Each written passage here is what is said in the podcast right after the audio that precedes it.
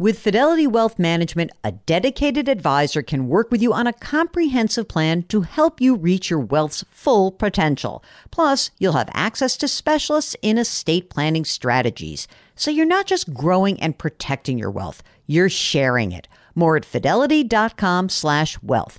Investment minimums apply. Fidelity Brokerage Services LLC, member NYSE SIPC.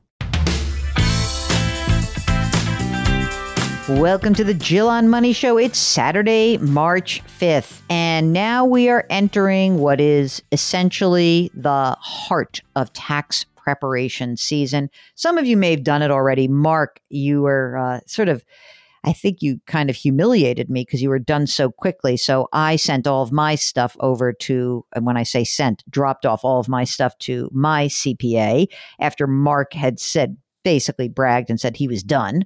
Oh, he already got his $290 refund from the great Empire State New York. And uh, so I guess that you'll be buying bagels next.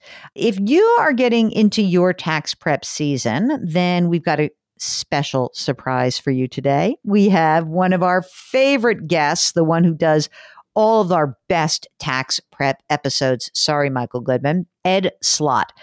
Ed Slott is essentially the biggest, baddest cheerleader for the Roth IRA.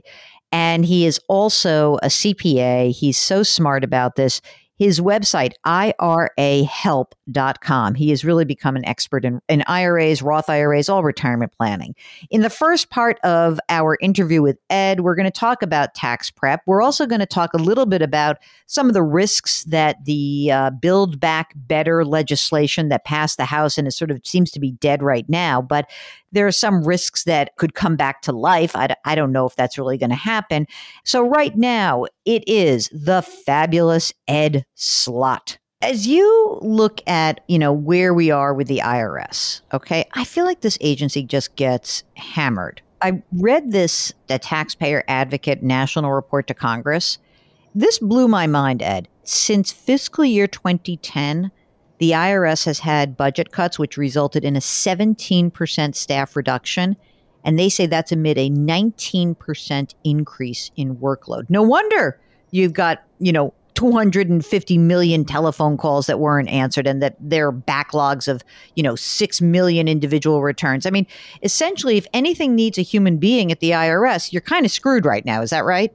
Right. And not only that, you know, again, same kind of issue. I don't know what their workload is. Are people working from home and answering questions and, you know, sort of uh, just saying anything if you can even get them on the phone? And they, they are understaffed and overworked. There's no question about it. The service, it's just not there. Not because of them, they just don't have the manpower you know everything is e-file now but I, I, saw something in the paper i think a week ago they called paper returns certain returns you have to file by paper still and they say paper returns are like kryptonite to the irs because somebody actually has to look at them and make decisions. So if you submitted a paper return, for example, if somebody was deceased and you wanted to claim a refund, that has to go in by paper, or if, if, there's been a death, sometimes that has to go in by paper or an amended return. Forget about those; those will take forever.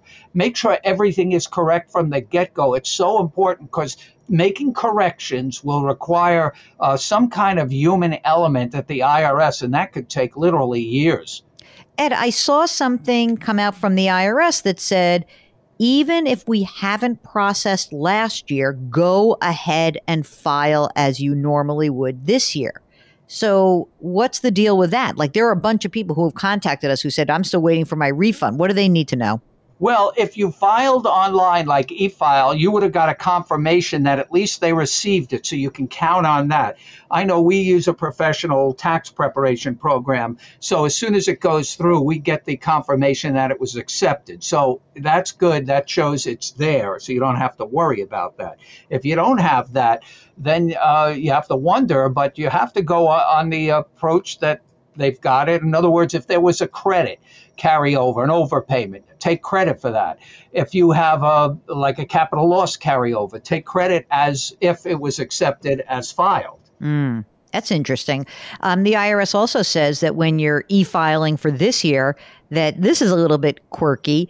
That you have to enter zero dollars for last year's AGI when you e-file this year if you haven't gotten your refund back. Like essentially, that was a separate note. I thought that was kind of interesting. It's not intuitive to me. I would have just said whatever I put on my form for last year, but they're saying if you didn't get your refund and we didn't actually like send you the processing, like, yeah, the return is all set, that you got to enter zero for last year's AGI on your 2021 return. Yeah, you know what? I might take the approach. Normally, uh, for years, I used to take make sure people withheld enough so they always were kind of overpaid, so they never had to worry about it if you're taking credit. Mm-hmm. But if you're counting on a refund, maybe now I'm starting to think it's better to owe money rather than sitting around and wait for a refund. Yeah, no kidding. That's so true. All right, can we talk about the child tax credit? Oy, I was hoping you weren't going to say that. Uh, you know, because this is where you need to reconcile, and I'm not even that much of an expert on the, all this stuff, but I know the basic theory. You have to reconcile what you received to what you're entitled to last year, this year, because remember, people were front loading payments, and there's this new letter coming out called Letter 6419 and you have to keep that letter to keep track of what you received or what they say you received and make sure it meets your records. And then you take credit because there's this reconciliation. It's the only word i can think of to to describe what's going on what you received what you should have received. Maybe you're supposed to get more or take less. You have to have records. I hope people are keeping records on what they received so when they get this letter, this letter should give a lot of that information because everybody's at a different status and different income. Right, because the child tax credit was always in existence. We always had a child tax credit that was on the books. What we had after the stimulus plan was an enhanced child tax credit whereby you got half of the credit last year in monthly installments. And not everybody did this because you could opt out right. also. And then the other half comes when you actually file your return. So you're you're right. I mean, I got I I saved all these correspondence from the IRS, which is like, hey, you know, keep an eye on your mailbox. I'm like, oh my God, like that is so counterintuitive in the universe. But yes, okay, I'll do that. That letter has information about how you claim the rest of the money.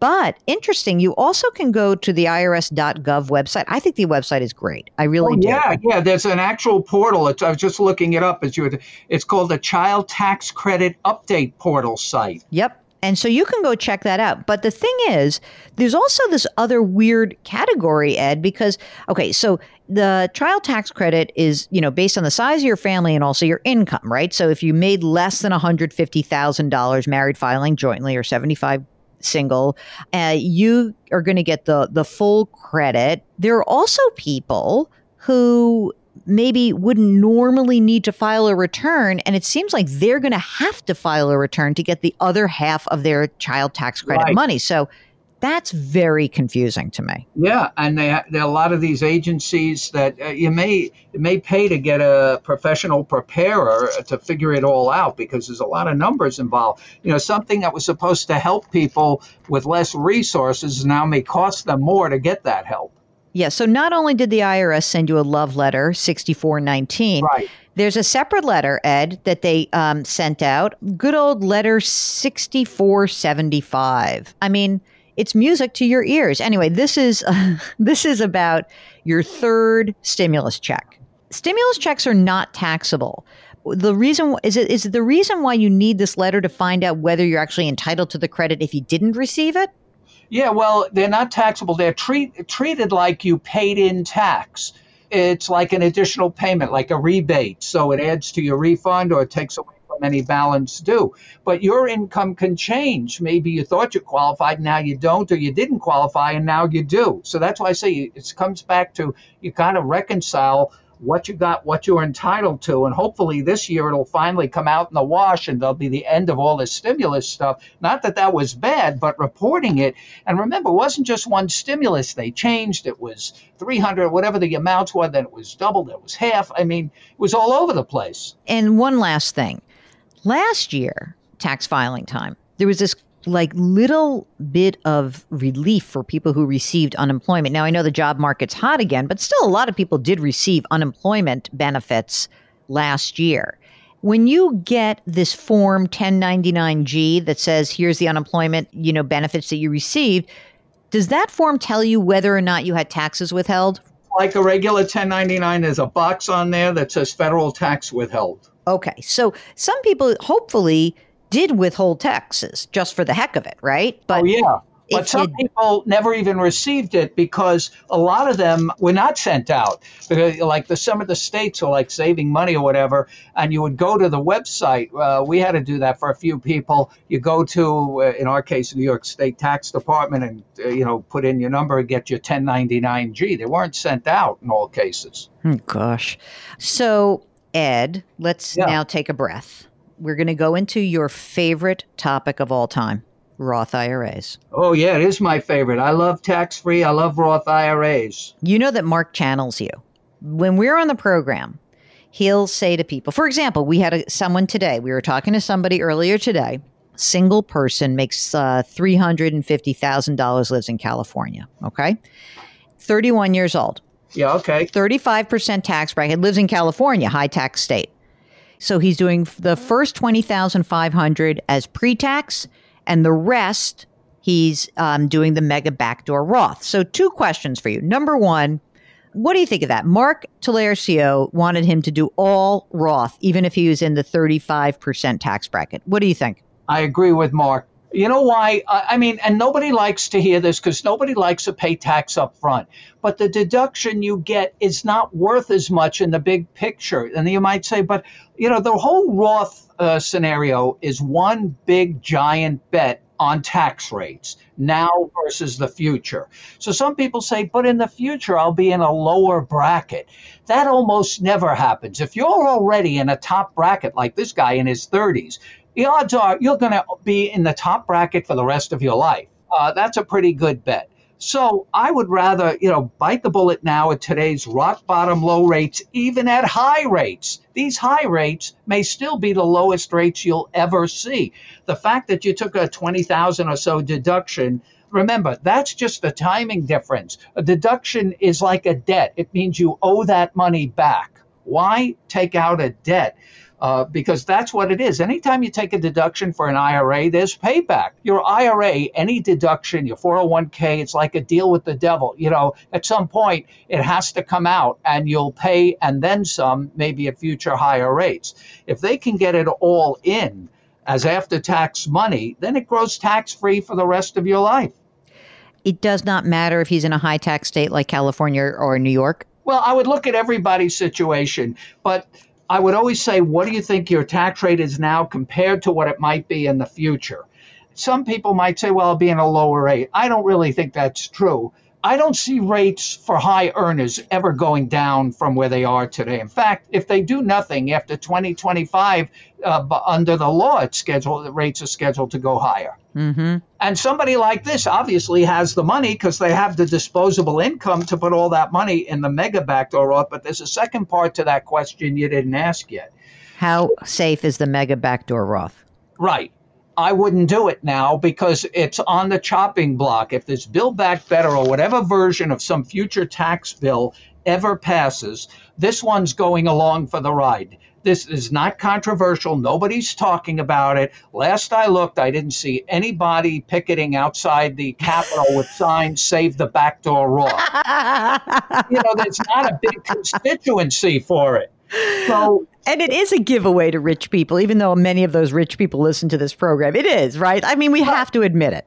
So I wouldn't do it till we know it's doable uh, because then you have to undo it. Now, I would feel like since they didn't, you know, a lot of this was proposed in 2021 thinking it'd already be effective. And that provision was to knock out both the backdoor Roth and this mega backdoor Roth where you load up in your 401k, like Mark was talking about, or, or your example here with this guy.